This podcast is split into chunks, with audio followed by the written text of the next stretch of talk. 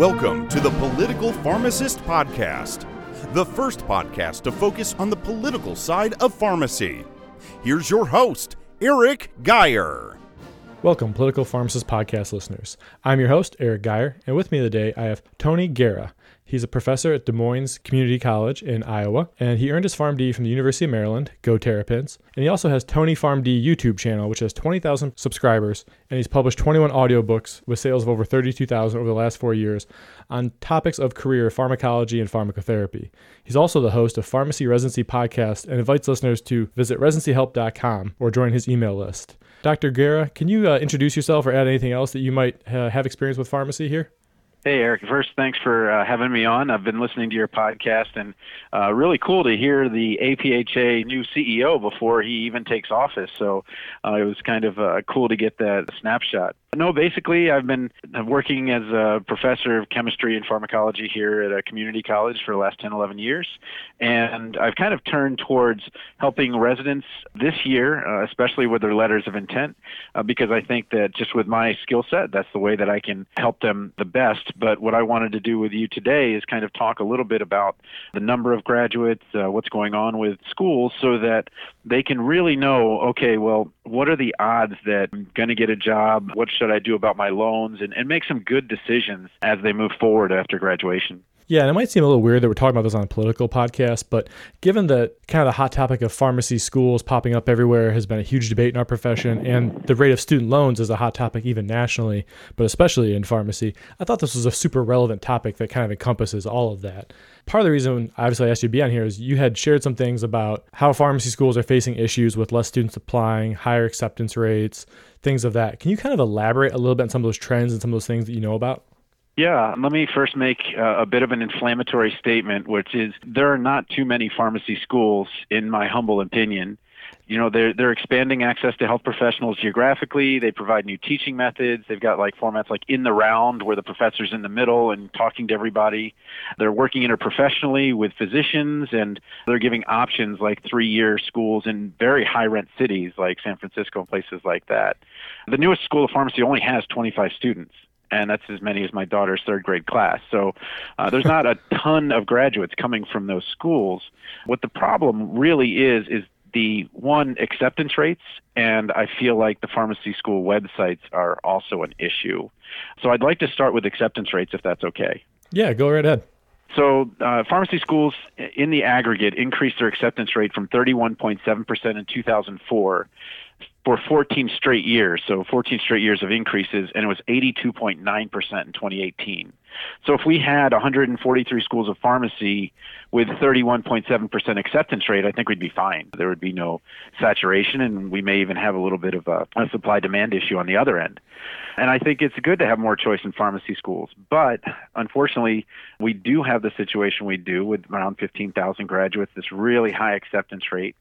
And when you talk about the money, and this is where the politics kind of comes in, especially with what they're talking about with student loan debt, the current classes are about two thirds female. And so the graduating class of 2020, the women will take on $1.4 billion in student loan debt, and the men will take on 600 million for about 2.4 2.3 billion dollars worth of student loan debt in a single year. Wow. So that's kind of the big talking point from bernie sanders which is how can these people move on with their lives? And the average pharmacist finishes paying off their their loans in 14 years. If they're going to be 40 when that life financially start you can't do that.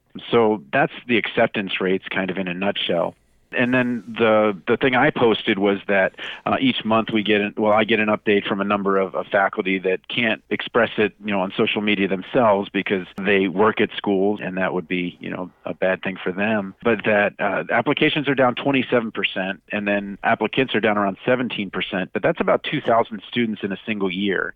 So that would be at 35,000 a student, around 70 million dollars that the schools will lose uh, in about 21 pharmacy school entering classes. So it's a ton of money, a ton of students, and they are just beside themselves like why did this happen? Why is it exploding like this? And that's what i hope we can talk about is kind of figure out between the two of us why all of a sudden there an exponential drop in the students and maybe some of your thoughts on that. Yeah, I think it's pretty interesting, and you the numbers you hit on are really eye opening to me because they basically follow the timeline of my acceptance into pharmacy school. So in 04, there's a 31% acceptance rate. I know where I went to Toledo, I'm pretty certain it was lower than that because I think it was about one in four, but right about that same rate. That's pretty staggering that it now jumped up to three and four get accepted as opposed to basically one in four got accepted previously. On top of the fact there's more schools and there's more seats that are available to students to apply for and have a chance to get into pharmacy school. I think that's pretty pretty telling of how they've expanded that beyond the scope of the demand. So there was a demand back in 04 and now we've passed that point where there's almost a glut or a surplus and pharmacists are graduating with that 170,000 plus or minus in debt on average and having a hard time finding a job, let alone a job that pays well, since we're already seeing pay rates fall in our market as well, which is it's so many moving pieces with this, it's kind of hard to keep track of. And I know I just said a lot right there.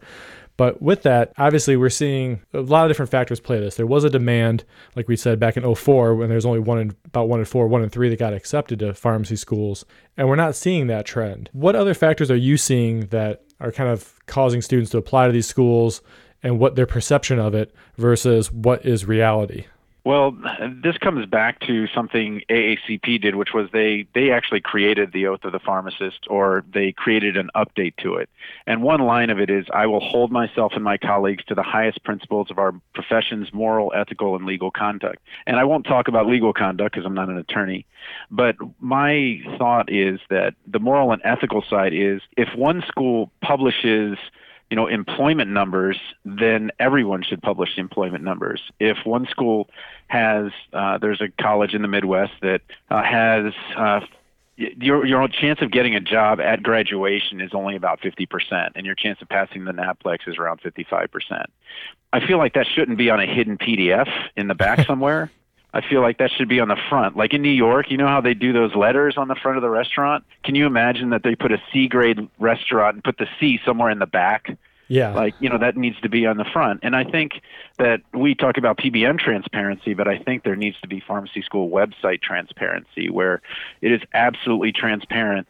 All the answers that those parents and kids have uh, are answered. But I think the reason the drop is coming is that the schools don't actually see it from our side, on the pre pharmacy side, where we're actually seeing what they're experiencing. They're getting email after email, text after text. Someone explained it to me like dating or going to the prom, where it's like, well, imagine your prom date asked you out and then texted you 10 minutes later, like, hey, I just want to see if you wanted to go and then like called you 20 minutes after that and said, "Hey, I was just wondering, did you make a decision yet about prom?" And that's kind of what they're getting from pharmacy schools is, "Hey, did you make a decision yet? Hey, you better apply. You should apply next month. Next month is our next priority deadline or whatever it is." They're catching on to this and they're like, "Okay, well, let's let's check this a little bit further. And when they look for the numbers the numbers aren't there. Only half of the schools publish employment data.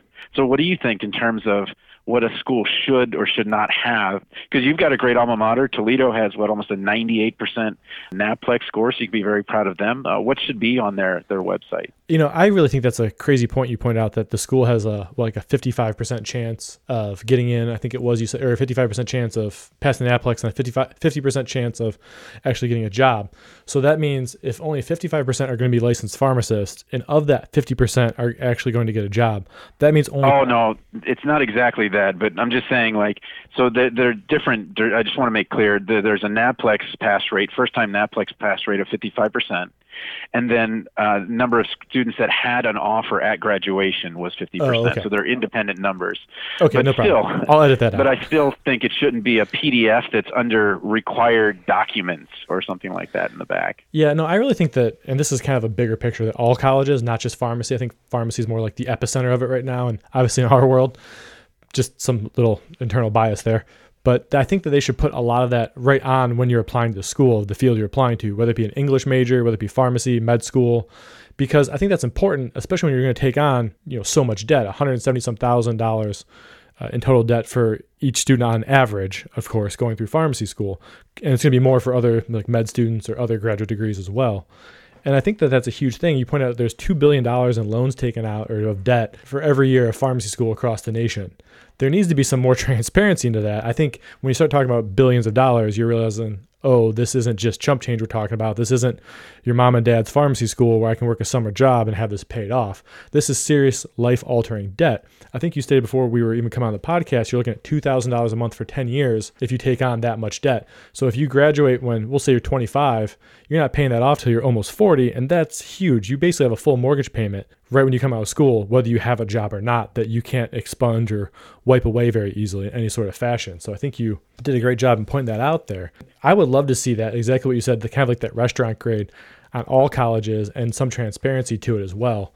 One thing I've kind of said in the past, and I don't know how well this will stick, but you know, the schools should be accountable, not just pharmacy schools, all schools, for the debt that they give their students and if they can get a job. So that they should be very upfront if say for pharmacy school it's a private school and they're charging $300,000 over the lifetime of that student going to that school to get their PharmD and they can't guarantee them a job, they should be held accountable for that debt to some extent as well. What are your thoughts on that?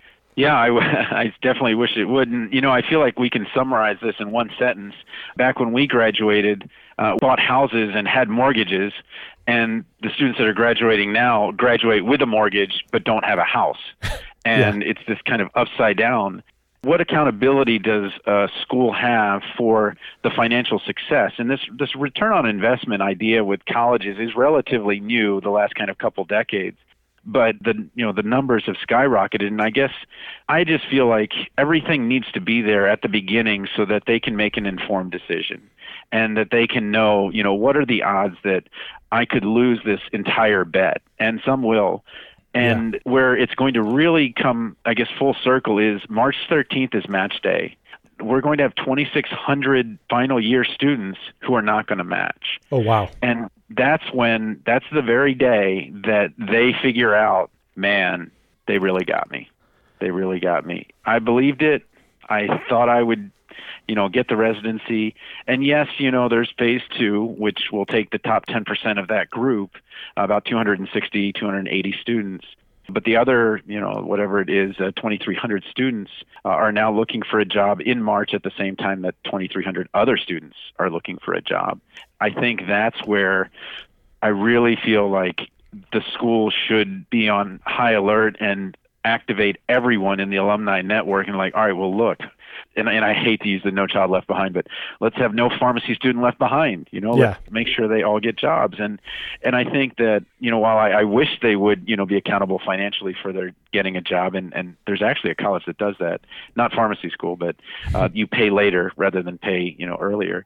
Uh, but I think that that should be a time set up for every single person to make sure that every single person has something going on at the end because that is just 200,000 2000 a month.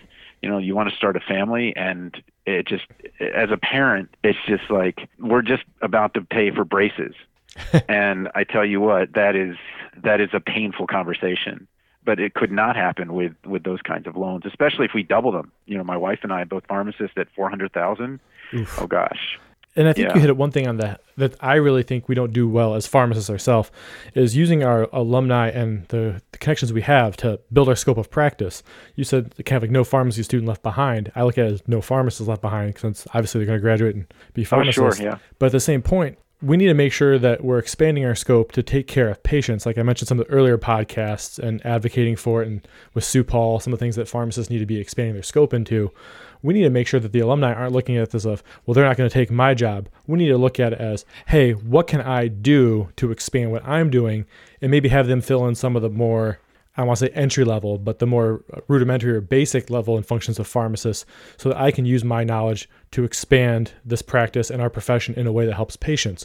Or if they're really an older alumni, say like they're a baby boomer who's towards the back end that isn't as comfortable with some of the more PharmD and MTM type of things, not that all of them aren't, maybe they can look at, hey, here's what I can do to add this pharmacist to expand the scope of where I work or the pharmacy I own or the practice I have set up. Well, I can do what I'm comfortable with. I can put them what they're comfortable with, and then expand the profession as a whole, helping patients and driving costs down overall. Is that kind of what you what you see with that? What alumni should kind of start voicing their opinion on? Yeah, I think I think maybe now we kind of turn the conversation to well, what do I do on match day if you know I've, I've got a one in ten chance of, of you know, matching with phase two, what do the other 2,300 do? And I think we want to kind of look at what those options are. And I'll start with my own job, which I found on higheredjobs.com which is a non-traditional job. I did 18 credits of chemistry, 18 credits of biology, so I'm allowed to teach those in a community college with my PharmD. Nowhere in it did they say we want a pharmacist it was just me kind of starting to look outside of pharmacy because this was during the crash. Yeah. And so I had kind of the same experience back in 08, 09 where I'm like, all right, well, what do I do for a job? I had a part time job. I was maybe getting 20 hours a week uh, as a pharmacist, and this is what came up. But I think now is kind of the time to make sure that if you're in pharmacy school, you do take advantage of a second degree.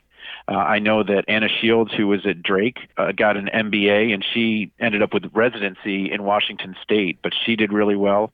Mode Fredericks, who is a P4 graduating from the University of Iowa, he's doing an informat or he did an informatics master's. And all of a sudden, the PharmD isn't just the PharmD. All of a sudden, it's a completely different thing. And so, what I think we you know want to continue the conversation is is well, what alumni have been successful with what other degrees or what other credentials that you know did get them a position that they're happy with and is high paying. What do you think? Yeah, I think you hit the nail on the head there. And I really think it's important, even for pharmacists who've been out, to look at possibly getting other degrees to expand what we're doing. On a previous podcast, I talked with uh, the University of Cincinnati Dean Neil MacKinnon, and he talked about working in public health and how underrepresented pharmacy is in that field but how almost in demand a lot of the services we can do with provider status would be in the rural health field for helping increase access to care, preventing major health issues, and preventing hospitalizations, whether it be diabetics, or simple strep throat test, other those those some things that pharmacists and PharmD students look at as, oh, I can do that. I just wish I was allowed to do that. And I really think the master's in public health field would be something that, if I was a pharmacist going to school right now, would be something I would also pursue, because the government's looking at ways they can also keep costs down if we have pharmacy in that conversation besides just physicians and nurses, that's another avenue we can explore with some knowledge and some insight to help truly drive some of those costs down and better take care of people. That was something uh, Dean Neil MacKinnon had said. I know there's also pharmacists out there, like you mentioned informatics. Richie Waith has really kind of taken off with VUCA Health down there in Miami.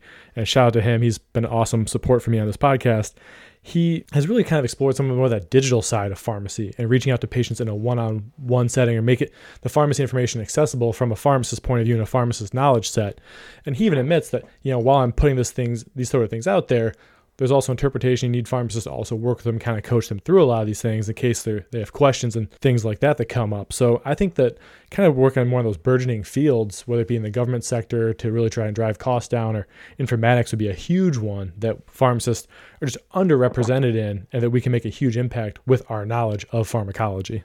I definitely agree. I know Drake down the road uh, offers uh, dual degrees like the MPH, and I think it's just a couple thousand more MCPHS just started. If you get any degree from their school, that you also get a free master's, uh, and it's an hmm. expensive school. So don't get me wrong, uh, but it's 100% tuition scholarships for any of their six online programs, and one of them is Master of Public Health, and then there's Regulatory Affairs and things like that. So I think they're taking that step, saying, all right, well the PharmD is not going to be enough. They're spending quite a bit on the PharmD. So if you get the PharmD here, then what we'll do is we'll give you this master so that you can uh, differentiate yourself as you move out. So I think that as you're looking towards a pharmacy school and kind of picking uh, which one you want to go if you're on the pre-pharmacy side, definitely you know how much is that dual degree does it come with it and to kind of make sure that you can enter those areas without having to do a residency because uh, that's still a financial burden to to take on forty to fifty thousand only a year for a couple of years yeah. and continue have that on. But I guess what I wanted to really ask you because now you've kind of talked to some of the very top people at talked at Idaho Pharmacy Association, very top of APHA. I know you've talked to I think Richard Waith. Uh, I guess what non-traditional roles have you seen people succeeding in because uh, you, I believe, in real life have the same traditional role I had for almost a decade before I ever moved out to side hustles and things like that.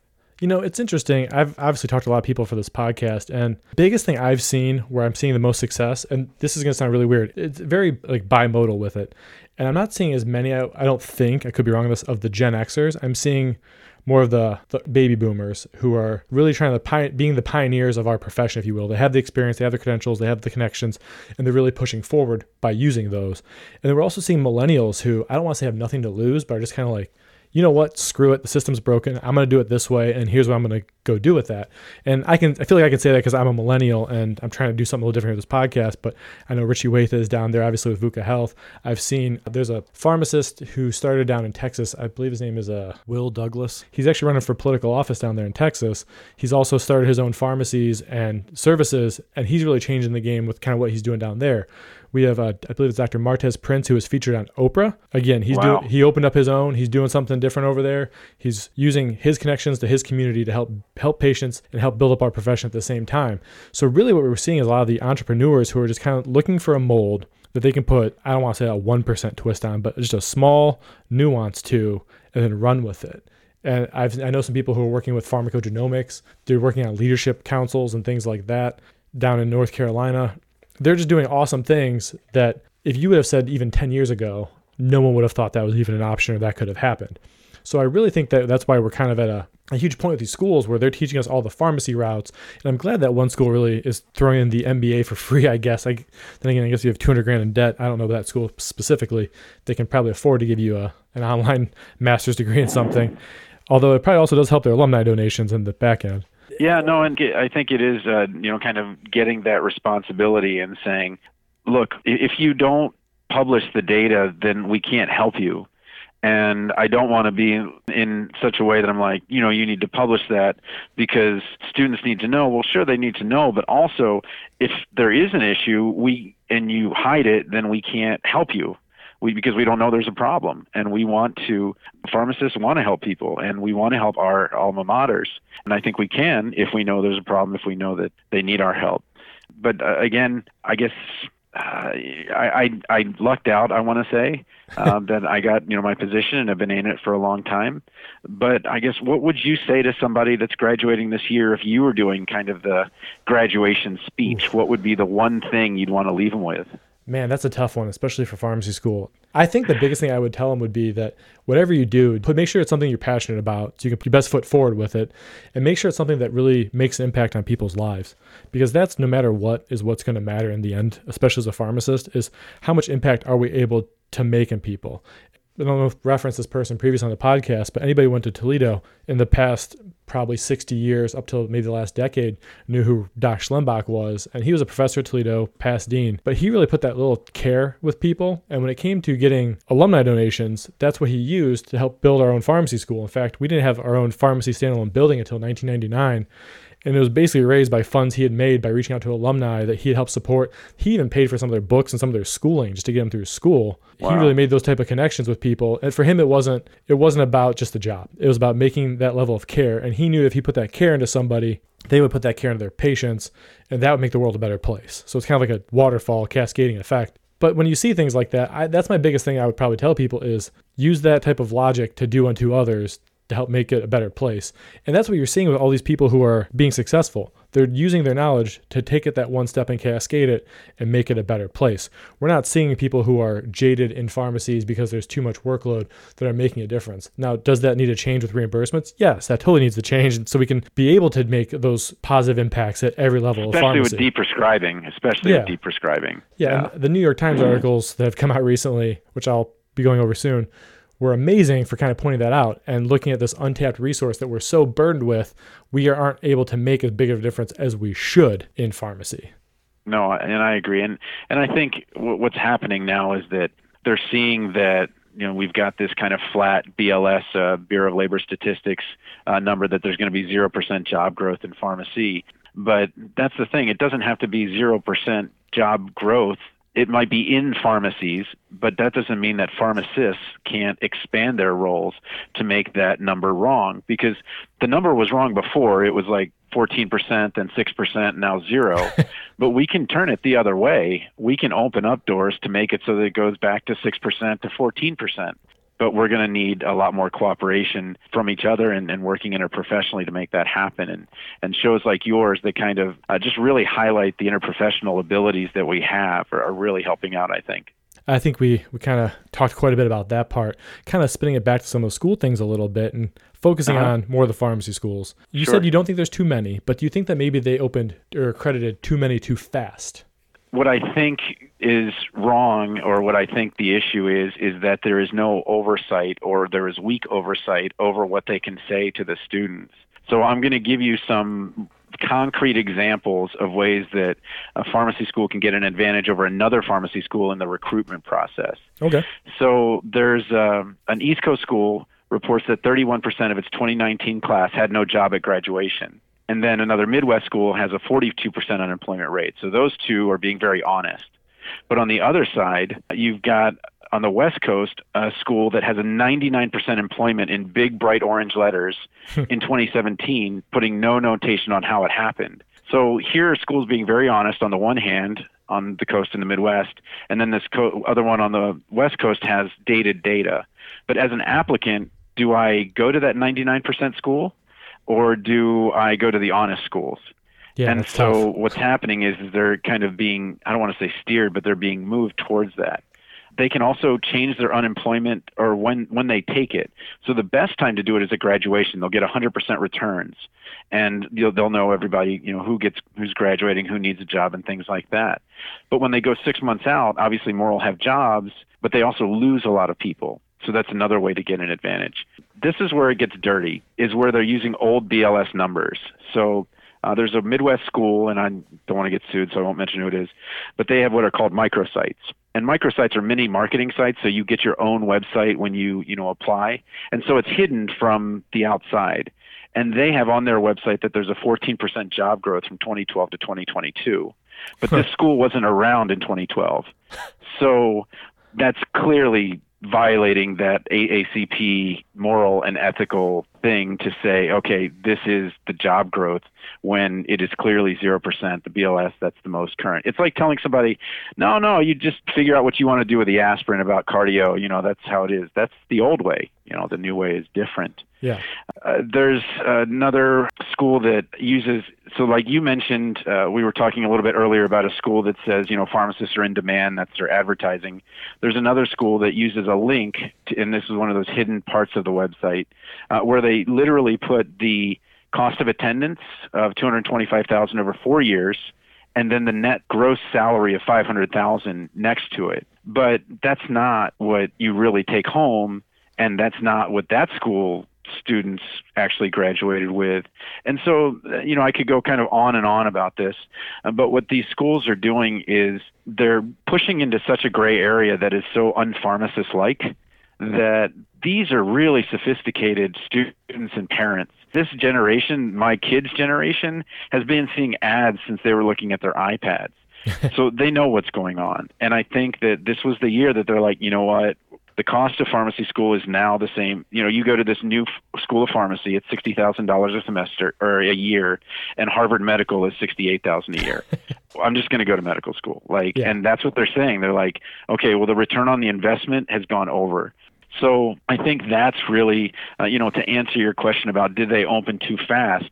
It wasn't that they opened too fast. It was that everybody responded by just taking a couple more students that were not as qualified Yeah. and slippery then slope. blew up to this yeah just and and now it's we're overfishing if you want to use that you know kind of uh analogy but yeah that that's what i think happened Yeah, and it's hard too because on the school's end, you know, there's a lot of pressure to perform and to meet certain standards, right? Or certain recruitment. There's dollar figures they have to hit. That's all things that the people at the school are being held accountable for. And, yeah, and I don't think it's greed. I think it's survival. I think, Yeah. you know, as the leader of the school, you're like, I don't want to unemploy all of these people. These are my friends. These are people that I know.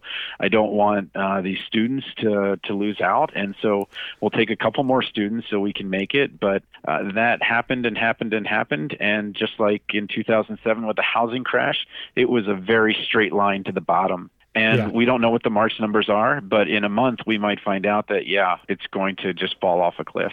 Yeah, and I would love to see some more oversight from the Department of Education, not just on pharmacy, but on higher education in general. But it looks Absolutely. like it looks like with the current administration, we're seeing the exact opposite of that. So I can't say that I would see that coming unless there was a major change at the top from the leadership in our country when it comes to some of those things. And I'm not even talking about just loan forgiveness here or anything like that. I'm not a huge fan of that. I think you should have to pay something back, obviously, for the education you get. But when it's predatory, that's a different ball game altogether. No, I think they're they've cracked down on the for profits, but I still think there's more more work that can probably be done there. Well, and it's hard to say when something's truly for profit when it's university use it to get students to the door to put them in something else or just to kind of still fund their coffers through government loans. And yeah, and again, like I, I think you you hit the nail on the head, which is you know I don't really care if my kid gets a pharmacy degree if I send them to pharmacy school. I just care that my kid gets a job and that they're happy whatever that job is. And if they decided yeah. it was something different, then fine. You know, I'm happy with that. But uh, I think we need to have more accountability in terms of okay, they're P4s. We're just going to let them go and we'll we'll see them at graduation. We'll shake hands. Here's your alumni card. Uh, we'll see you later. I think that March 13th needs to be we're going to put the line in the ground and we're going to make sure every single one of our students is going to graduate and they're going to have a job so that when they go across that stage, they don't have that embarrassing okay, such and such got the Mayo Clinic residency, and then such and such is interested in a job in the Twin Cities area. yeah. You know, and and it's just cruel. Like, oh, the parents are just sitting there next to their whole family and just like this is not happening they did not just announce that my kid did not get a job and i don't want that for anybody so i think march 13th every school should get with the students that aren't employed didn't match and help them out yeah and i think that's huge too to make sure that one that they take pride in what they do but that too also because it's our profession. We shouldn't just have this race to the bottom for quality and for pay. We should really do what we can to keep those higher, to keep people engaged, to keep people working hard, to keep people proud in what they do, and working to help make healthcare better for everybody. No, I definitely agree.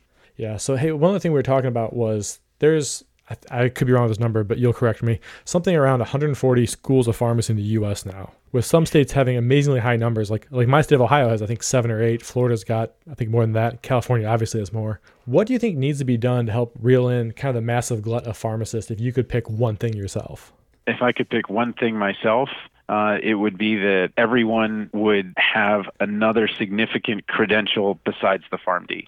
So if I had done it when I was in school, it would have definitely been an MBA. I didn't end up getting it, but I do kind of run a business, and so I kind of learned over time. Mm-hmm. But that would be it. It would be okay, great, your PharmD and residency, or your PharmD and MBA, or your PharmD and MPH, but that no pharmacy student get just a PharmD because the PharmD is on the way down to the bottom right now. It, well, let's give an example. The MBA, uh, the MBA price tag has gone down to around eleven thousand. Is about what you can get an MBA now for. Wow. And I think the same thing will happen to the PharmD now that it's kind of watered down. Yeah, I think that's pretty sad because we, and I know when I went to school, we put so much time in studying everything, knowing all the nuances, getting absolutely grilled with some of the most ridiculous, narrow, in in the weeds questions you can think of, and I can still think of some of those absolutely insane, just like uses for drugs because of that. I know, and you know, it's helped me because I had to know it to that level. I had to know down to you know this dose of folic acid was used for you know hypohomocystinemia versus used for just you know replacing a deficiency of somebody to knowing you know like you said all the different doses for aspirin and what they're used for and appropriately. And that's just like the quick and easy dirty stuff off the top of my head and I think that's really sad because pharmacy shouldn't be something that should be watered down. It's something that can literally kill somebody. Where I guess an MBA could too, but not in the same way, not as quickly, not as effectively. Yeah, I, I know it'll come back up, and I know it will. But the question is, how far down will it go? And I, yeah. my guess is that in three years we'll be at. I think the entering classes will be around five thousand, about a third of what they are now. Oh, if, wow. if this acceleration continues. So if we go from two thousand to four thousand to six thousand I, because what I think is going to happen is that we're going to match the residency number. Mm-hmm. So whatever number of residencies there are, we're going to have that many pharmacy students, five or six thousand, something like that. So, and again, that's just a prediction, but I think that that's the direction we're going. And with some of the generational things, like the the Gen X is currently the sandwich generation, who's had a hard time taking care of their parents and their kids. Millennials who are obviously getting up there, but Boomers are hanging on to their jobs longer, even if it's just part time, yeah, yeah. eating up some of those hours. So we're not seeing that normal attrition that we see with physicians who would retire at the same age. We're seeing pharmacists hang on a lot, lot longer, even if it's just in a part time capacity. No, and, and I know, and, and I know, like uh, some people have like three or four part-time jobs, and, yeah. and every one of those is you know eating up hours. But eventually, that group's going to say, okay, things are good again. I'm going to uh, you know be done with it. Uh, hopefully, that'll open doors for uh, some of these new grads. It'll be interesting to see when, if and when the stock market comes back a bit what happens with that and the fallout of jobs and what companies are left and things like that just how it plays into pharmacy no definitely Is there anything else you want to cover about pharmacy schools before I ask you the questions I ask everyone who comes on this podcast? The reality is that I, I kind of gave up on warning people about things. Uh, I, I can do my due diligence with the pre pharmacy students that I help, but it isn't until match day where someone doesn't match and they're unemployed that they're really going to take uh, a look back and go, okay, what have I done? You know, I have $200,000 in debt. Uh, I have no job prospects because I put everything into residency. Uh, what do I do now? to those people, I say, you know, I, I created residencyhelp.com so that you can come and get a bunch of free resources. I've got a bunch of free books on there, like the Unicorn Jobs book, the residency interview book, and things like that that they can use. And and that right now is my mission is to help those people that I can through to get the residency and then for those who didn't match the first time to do my best uh, with letters of intent and things like that to help them match in phase 2 but that's the only other thing I would I would mention Oh, I think that's awesome and a noble cause that you're really trying to look out for those people who might be, for lack of a better word, forgotten amongst the, the recent graduates. Definitely. All right. All right. So, two questions I ask everyone who comes on here. If you could change one thing about pharmacy, what would it be? There's little accountability for what a pharmacy school can put on a website and what marketing tactics they can use. And I don't want to get sued, so I can't show the links of those, you know, schools that have the gray areas. Uh, but your listeners in colleges, they can find, you know, the colleges that have NAPLEX, you know, claims for NAPLEX scores that aren't there uh, and that aren't higher than the average and things like that. But I would call for pharmacy school website reform with five, five things I want on every pharmacy school front website. I want their last year's employment rate, their last year NAPLEX scores, their graduation rate, their residency match rate, and then this is the big one how much taking loans out for that cost of attendance will actually cost. So not tuition, which can be raised, yeah. but how much the tuition will actually cost to pay back. So that 180,000 works out to like 240,000 or something like that, depending on the interest rate. So those five things. Put them on the front of the pharmacy website. Give the good pharmacy school websites an A, just like New York City does with restaurants, and give the other ones a B or a C, just like New York City does. I, have seen some that are like that, and some that even include maybe not the total how much you have to pay back over the entire lifetime of the loan, but where they do include the room and board and food and things of that nature, so you can really break it down. And I'll be honest, when I've seen those ones, I really give them credit and I really like it because that's you know, what if you live in the area? What if you can find a way to cut those costs, or what if you are going to have to be burdened with those costs? That is something that makes a big difference to somebody. No, and as a parent who will be graduating three people in, as triplets, you know, I've got three colleges to pay for in the same year, so I will be very, very uh, attentive to, to those things. yes, for sure. if you could change one law in pharmacy, federal or state, what would it be and why? Oh, this one's not going to be popular. Uh, I think you should have to pass the NAPLEX to get your PharmD and I'll tell you the why. In a PhD program, you have to go before people and say, This is my thesis. I have to defend my thesis, and this is why I should get a PhD. And I think that before you get your degree, you should actually take the exam to show that you did it. Because what we're seeing, and we just saw the very first, I want to say the very first in a long time, uh, withdrawal of accreditation for a college of pharmacy because uh, they're graduating at a rate that is not commensurate with the you know what they're getting in terms of jobs and NAPLEX pass rates and things like that. So that would be my thing. I would say you got to pass the NAPLEX if you want your degree. I wouldn't say MPJE because I mean Idaho's way ahead of everybody. Just yeah. get rid of the MPJE. Just be done with it. You know. Uh, but but definitely the NAPLEX. You should pass the NAPLEX if you should. If I'm going to call you doctor, you should pass the NAPLEX. Would you put a limit how many times they can take it? No, Okay. I'd make it unlimited. I think that's unfair to. There's test anxiety and things like that. I, I think that there are other reasons why someone would fail, but if you want to take it, you know, five times and pass it on your fifth time, then so be it. But, but I still think that if if someone's going to call you doctor, then we have to have we, we don't want to ha- have the residency make that differentiation. Uh, we want it to be that okay, I graduated from the school and I've proven that through this third party exam that I, I deserve this doctorate title or doctor title.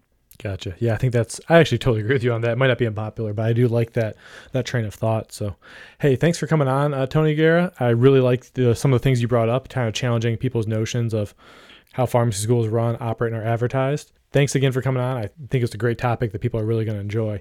Eric, thank you for having me on, and certainly I'd love to have you on the Pharmacy Residency podcast because I know what you do for a living uh, doesn't you know jive with the residency thing, but uh, your thoughts and your ability to connect. Uh, you've only had the podcast for just a little while, but you had the new CEO of APHA on. You had uh, someone very important in the Idaho Pharmacy Association. I think your ability to network is really something that I think these residents and future residents could learn from. So I would hope that you know maybe we could at a later time uh, have you on our podcast, uh, the Pharmacy Residency Podcast. I'll probably take you up on that. It's something listeners can uh, look forward to, and a little bit of crossover podcasting here. So that'll be awesome. All right. So Great. well, thanks again. Oh, no problem. Thanks again, Tony. Listeners, again, if you can, leave us a five star review if you enjoyed the podcast on any of your podcast platforms, or write us a review. That really helps us get found that way. But as always, thank you for listening to the Political Pharmacist Podcast, your prescription for pharmacy and politics.